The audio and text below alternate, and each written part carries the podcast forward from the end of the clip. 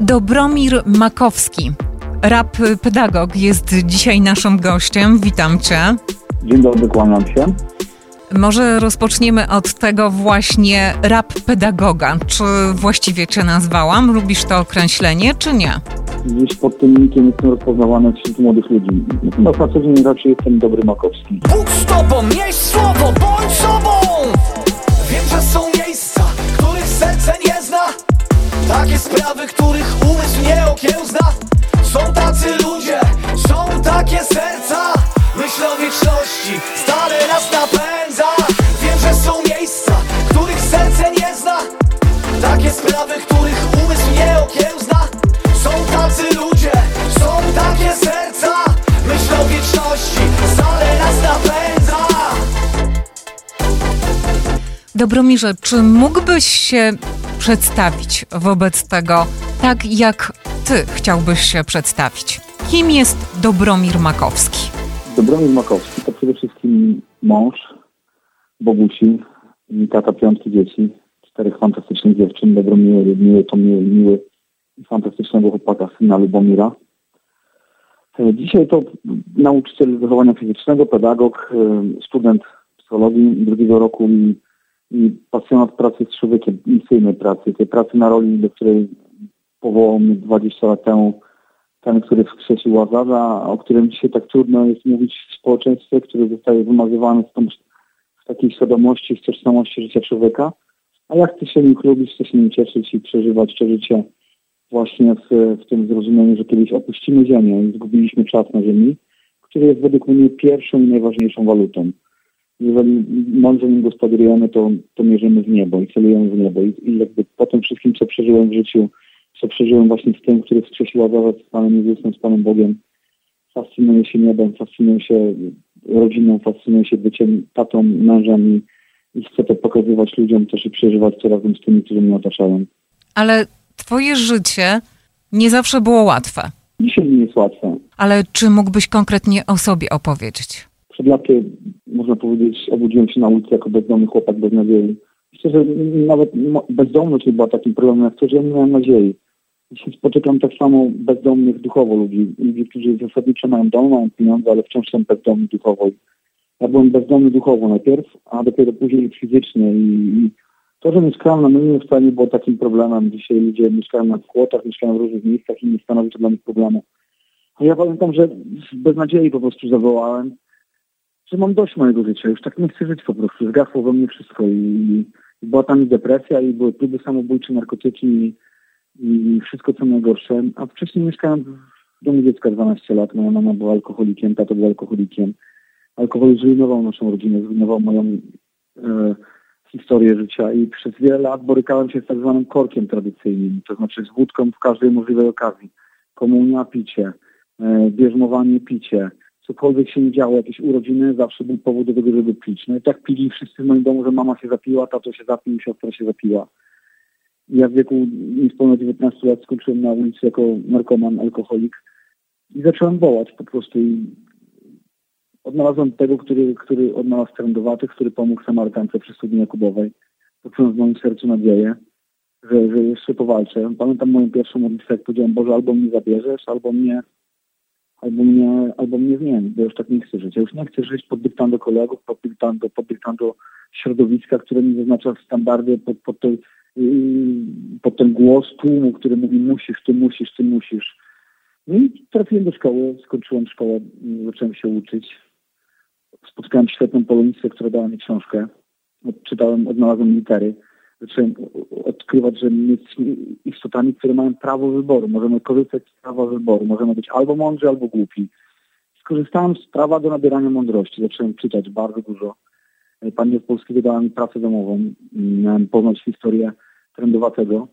I, I jak czytałem jego historię, mówię, wow, ta książka jest aktualna. Ona opisuje moje życie i życie moich kolegów, ponieważ my wszyscy byliśmy trendowaci od pornografii, od y, narkotyków, od alkoholu, od kłamstwa, od egoizmu.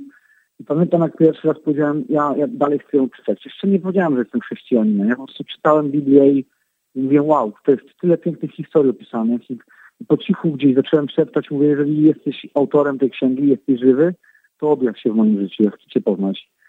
I dopiero po kilku latach powiedziałem publicznie, że jestem wierzącym człowiekiem, kiedy zrozumiałem, że wiara to jest droga, to jest to, co pozostawił nam Pan Jezus w Ewangeliach, w czterech Ewangeliach, listy apostolskie i cały Nowy Testament, cały Stary Testament.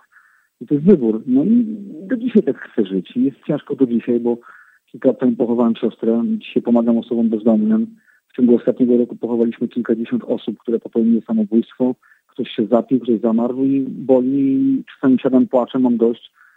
Ale, ale już dzisiaj płaczę z Jezusem, już nie muszę płakać sam. Dzisiaj nie muszę przeżywać trudności sam, mogę przeżywać je z Bogiem i w Bożej obecności. To jest mój, moja wiara i za to Bogu dziękuję, że mam, mam możliwość bycia częścią tego, co, co dał nam tutaj poprzez śmierć Jezusa na krzyżu. Rozumiem, że więcej tych osobistych historii mogą znaleźć wszyscy ci, którzy znajdą Twoją książkę.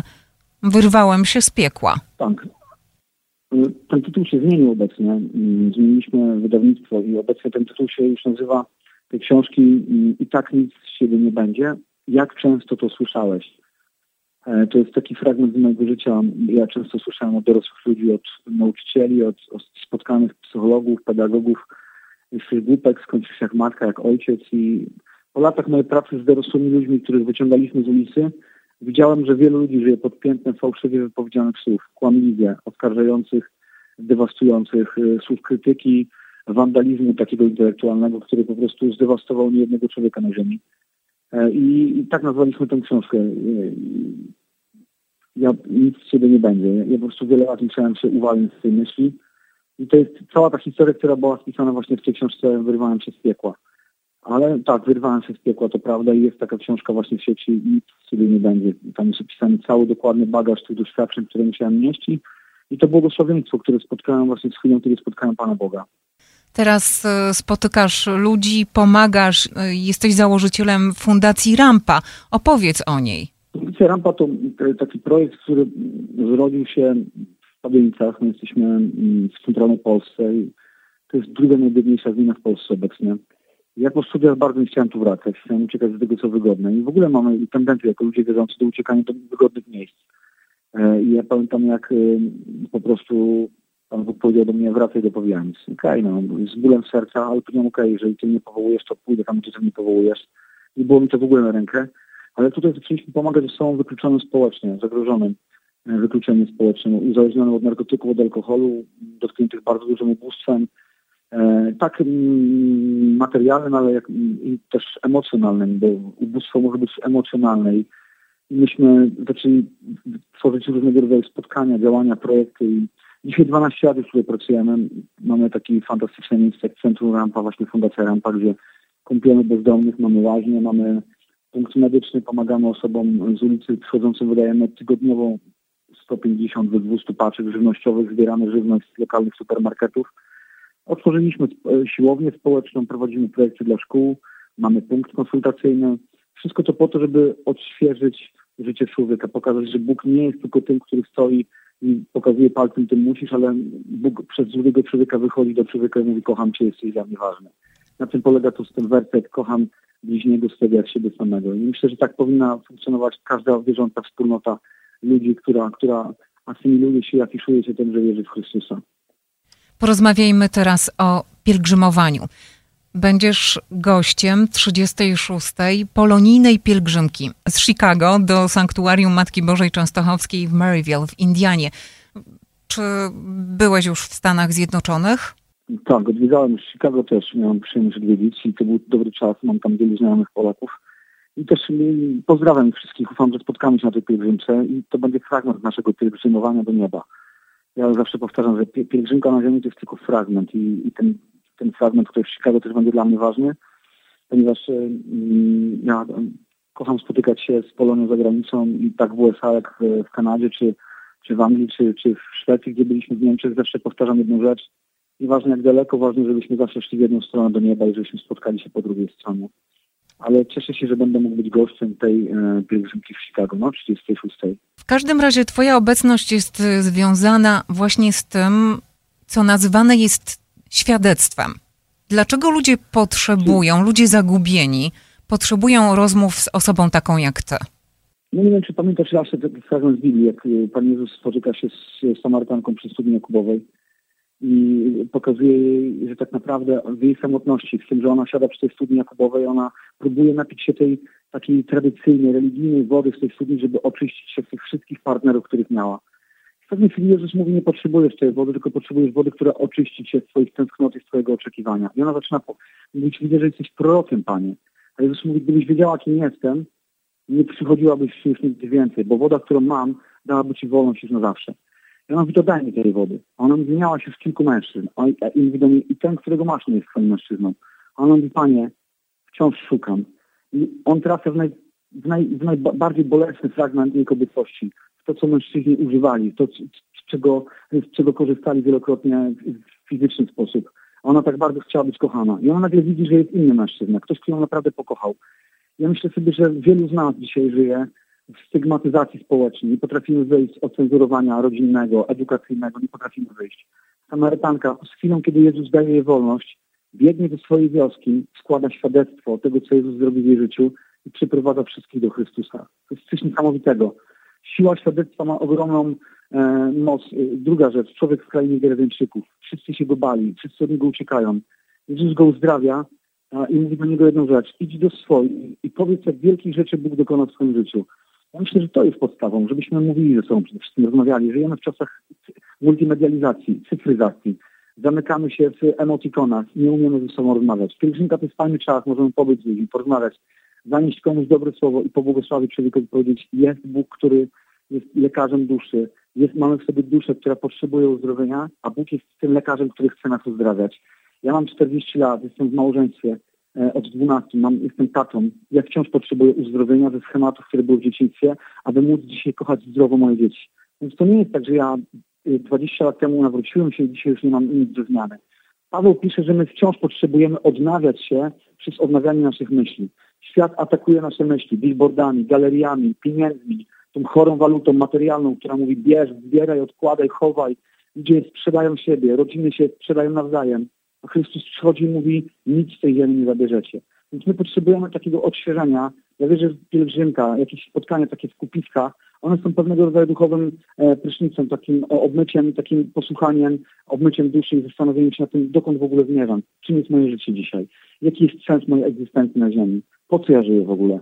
E, dlatego wierzę w świadectwo. Świadectwo to jest niesamowite Boże działanie dla życia drugiego człowieka. I mnie zmieniało świadectwa fantastycznych osób, bardzo mi pomagały. Do dzisiaj słucham świadectw ludzi świeżo nawróconych i przypominam sobie, jak Bóg mnie ratował. I powiem Ci jeszcze jedną rzecz, Asia, bardzo ważną. Proszę puść to na antenie.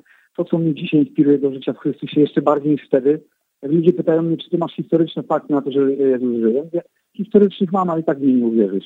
Ja mówię, ale to, co najbardziej przekonuje mnie, to to, że na drugim kontynencie nawraca się człowiek i mówi, że doświadczył takich samych rzeczy, jakich ja doświadczałem 20 lat temu na Melinie, kiedy pojawiła się w jego sercu nadzieja. Ja wiem, że to jest ten Bóg, którego świat nie chce zobaczyć.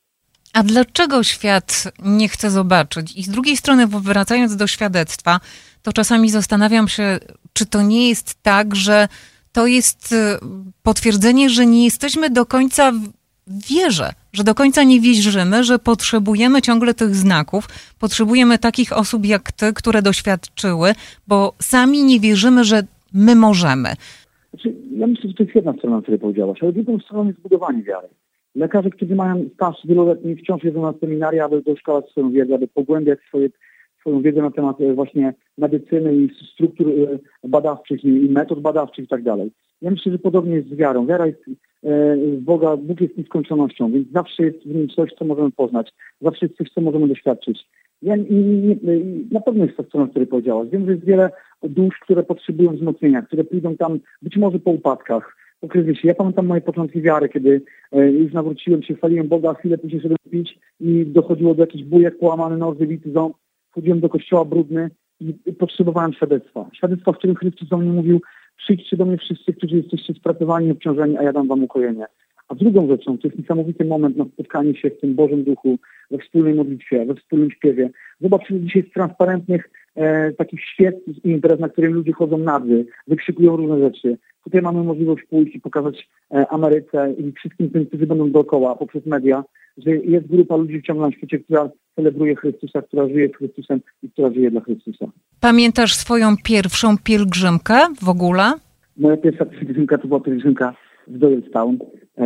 w Filadelfii, ojcem Bartłomiejem. Był to fantastyczny czas, na którym poznałem wielu moich przyjaciół, z którymi do dzisiaj mam kontakt.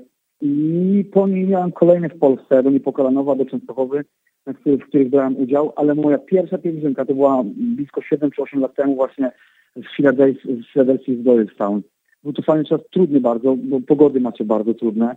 I pamiętam, że musiałem się naprawdę mocno, mocno e, dostosować do tego, co tam się dzieje, jeśli chodzi o e, barometr u was, ale, ale, ale, ale był to Boży i wspaniały czas dla mnie. Pielgrzymka z Chicago do Maryville e, od 12 do 13 sierpnia, więc jest szansa Dobromirze, że takich upałów nie będzie. Ale słuchaj, ty jesteś świetną osobą, żeby porozmawiać o tym, jak porównujesz te pielgrzymki właśnie polonijne w Ameryce do tych w Polsce. To jest mm, na pewno, myślę, przez pryzmat w ogóle samego maszerowania i wspólnej podróży, był to dla mnie podobny czas i w jednej i w drugiej strukturze. E, I nawet powiem szczerze, mentalnie i zachowawczo się tu i tu bardzo dobrze czułem. Ja po prostu pogodę interpretowałem e, inaczej. W Polsce mi się dużo łatwiej szło, ponieważ nie było aż tak tragicznie, jeśli chodzi o pogodę. Ja jestem osobą, która dość mocno odczuwa te skoki ciśnieniowe i te upały i tak dalej. Bardzo kiepsko się wtedy czuję. Mimo, że jestem osobą wysportowaną, to gdzieś chyba genetycznie mam jakieś, jakąś skazę, e, natomiast która, która gdzieś tam nie pozwala mi fajnie funkcjonować, ale duchowo powiem zawsze to jest taki czas, kiedy ja naprawdę y, przeżywam y, i to śpiew. Ja powiem, jestem może prostolinijnie dla, dla, dla takiej wyszukanej grupy muzyków, ale ja bardzo lubię śpiew oazowy na przykład, ponieważ ja wyczuwam w nim oryginalność, prostotę nie ma tam wyszukiwanych instrumentów, tam jest to, co śpiewa serce, to, co chcemy zaśpiewać i idąc jest naprawdę trudno śpiewać, więc to zmusza tych wszystkich, którzy śpiewają do tego, żeby skłonić swoje e, artystyczne naturę i, i poddać się temu, co Bóg od nas chce, więc ja bardzo lubię oazowy śpiew. Ja bardzo lubię ten czas, kiedy mogę rozmawiać z ludźmi, kiedy możemy zmienić się kilka uśmiechów, zmienić się wodą, porozmawiać, poprzeżywać, jak pozabieraliśmy nogi, a później wspólnie się modlić i, i oddawać chwałę Panu Bogu. No i druga sprawa, y, fenomen pielgrzymek to chyba ta wielopokoleniowość, bo y, idą nawet ludzie, których kiedyś rodzice w wózeczku pchali. Idą obok tych, którzy tak. mają no już y, na przykład 60 lat czy 70. To, to jest niesamowite. Idzie Kościół, ten żywy Kościół, który zawsze powtarzałem. Kościół nie jest do tego, żeby siedzieć, ale Kościół jest do tego, żeby iść i żeby świadczyć. I ja kocham ten obraz Kościoła, który idzie, który jest w drodze, który, który nie, nie siada na ziemi, nie, nie oczekuje tutaj nieba, tylko idzie do tego nieba. I dla mnie pielgrzymka to jest taki obraz żywego Kościoła, który właśnie się z sobą wymienia doświadczeniem wiary. E, e, ci starsi, którzy przekazują wiarę młodszym. Ja y, uważam, że pielgrzymka jest kapitalnym momentem do tego, żeby y, zabrać nawet osoby, które, które mają jakieś wątpliwości. Y, nawet powiem, mam takiego kolegę, który z partyzanta wybiera ludzi. Mówi, chodź, wiesz co, jadę na takie specjalne wydarzenie, byś mi tam pomógł i tak dalej. I zabrał kilka osób na pielgrzymkę i wiem, że jakby z prywatnych rozmów z tymi osobami później, że one się też nawróciły i poznały Pana Jezusa. I to jest bardzo dobry moment do ewangelizowania naszych bliskich, do do bycia właśnie ze swoimi, ze swoimi bliskimi w takiej drodze do nieba, świadomej drodze do nieba. E, I ja, no, dla mnie to jest to, co też powiedziałaś, pokoleniowy obraz tego, co działo się wcześniej, co możemy robić dzisiaj, co możemy przekazywać dalej naszym e, kolejnym e, pokoleniom. Wiesz, rozmawiałam w ostatnich dniach także z księdzem Mikołajem Markiewiczem, przeorem sanktuarium. I on powiedział mi też bardzo ciekawą rzecz i o tym należy pamiętać, że to nie jest tak, że w pielgrzymce idą ludzie, którzy są super wierzący. E, natomiast e, ja, ja wiem jedną rzecz, na pewno bardzo ważną. Nie wiem, czy wiesz, ale Piotr i większość apostołów nawróciła się dopiero z chwilą, kiedy Pan Jezus zmartwychwstał. Mimo, że byli za nim, mimo, że chodzili tam za nim, mimo, że tam się działy wielkie rzeczy, tak naprawdę świadomie poszli za Jezusem dopiero wtedy, kiedy On zmartwychwstał i objawił się. Oni dopiero zrozumieli Ewangelię. Ja wiem, że dzisiaj dookoła nas pielgrzymuje wiele osób, które są, bo są, są, bo ktoś im kazał, są, bo może próbuj, pójdą spróbować. Ja na przykład na mojej pierwszej pielgrzymce właśnie z miałem kapitalną rozmowę z chłopakiem, który powiedział, że przyszedł po prostu tak, bo chciałby zobaczyć, jak to wszystko wygląda. Jest, jest po prostu z rodziny wierzących i ktoś poprosił go, żeby poszedł. No i poszedł. I mówi, że nie żałuje. A mam takie osoby, które mówią, że nie chcą już nigdy więcej i tak dalej. Natomiast tak jak powiedziałaś, ja, ja mogę Ci powiedzieć jedną rzecz. Ja też należę do tych osób, które jeszcze nieświadomie i do końca często idą za Chrystusem. Ja wciąż popełniam mnóstwo błędów, wciąż jestem grzesznikiem, wciąż są rzeczy, w których muszę się nawracać. Są rzeczy, w których się nawróciłem, poznałem Chrystusa. I właśnie na tym polega ten Kościół. Że, że tym, co wiem, mogę się podzielić. A tym, czego nie wiem, idę też po to, żeby posłuchać Ojca Mikołaja, żeby popatrzeć na innych, na tych starszych, o których powiedzieliśmy. Ja często mówię, że w tym marszu do nieba najczęściej wyprzedzają nas starsze osoby, które, których często śmiejemy się w że po godzinach kończą się modlą. I to są właśnie ludzie, którzy modlitwami wydyktują ścieżki takich osób jak ja, którym się dalej chce. Ja często dziękuję tym wszystkim, którzy się za mnie modlą, ale ja też jestem tą osobą, która w wielu sprawach wciąż się musi nawracać, wciąż nabierać doskonałości i wciąż poprawiać swój styl życia. Kiedy konkretnie przylatujesz do Stanów Zjednoczonych i czy oprócz y, Chicago i Indiany masz jeszcze w planie odwiedzić inne amerykańskie miejsca? Wysłaliśmy y, oficjalny komunikat do kilku kapłanów, z którymi współpracowaliśmy, że będziemy lądowali w Nowym Jorku 1 sierpnia. Y, ojciec Bartłomiej zaproponował nam spotkanie w Philadelphia Jamestown po, po 15 czy tam 16 sierpnia. E, ale mm, jadę do Was też e, z taką moją fajną rzeczą. Wydałem moją trzecią płytę muzyczną, taki dokument, audiodokument rap pedagoga właśnie ze świadectwem mojego życia nagranym wokalnie, jako, jako świadectwo i jako muzyka. I, I, będziemy też mieli spotkanie prawdopodobnie w jakiejś parafii w Nowym Jorku i na tych spotkaniach też chcielibyśmy przekazać taką właśnie taką płytę po to, żeby to szło dalej. Więc będziemy od 1 do 28 sierpnia w USA, Później wracam do Polski, gdzie mamy e, szereg dalszych działań. Dalej budujemy nasz ośrodek, nasze działania tutaj fundacyjne i ufam, że jeszcze kiedyś uda się nam spotkać. Dziękuję Ci bardzo za tę rozmowę i oczywiście liczę na to, że być może uda nam się spotkać e, na miejscu w Chicago. Też ufam, też wierzę, że się uda spotkać Jasiu, a całym sercem Cię pozdrawiam w takim razie. No to może jakieś specjalne pozdrowienia dla wszystkich tych, którzy nas teraz słuchają. Zapraszam wszystkich świadomych, mniej świadomych pielgrzymów do wspólnej podróży 12-13 sierpnia e, w Chicago. Ja e, chylę czoła, dziękuję, że chcieliście posłuchać i do zobaczenia na trasie 36 pielgrzymki Dobromir Makowski. Cały we mnie bijesz, tylko w tobie żyję. Bijesz we mnie cały, cały we mnie żyjesz. Ty mój oddech żyjesz, tylko w tobie żyję. Cały we mnie bijesz, tylko w tobie żyję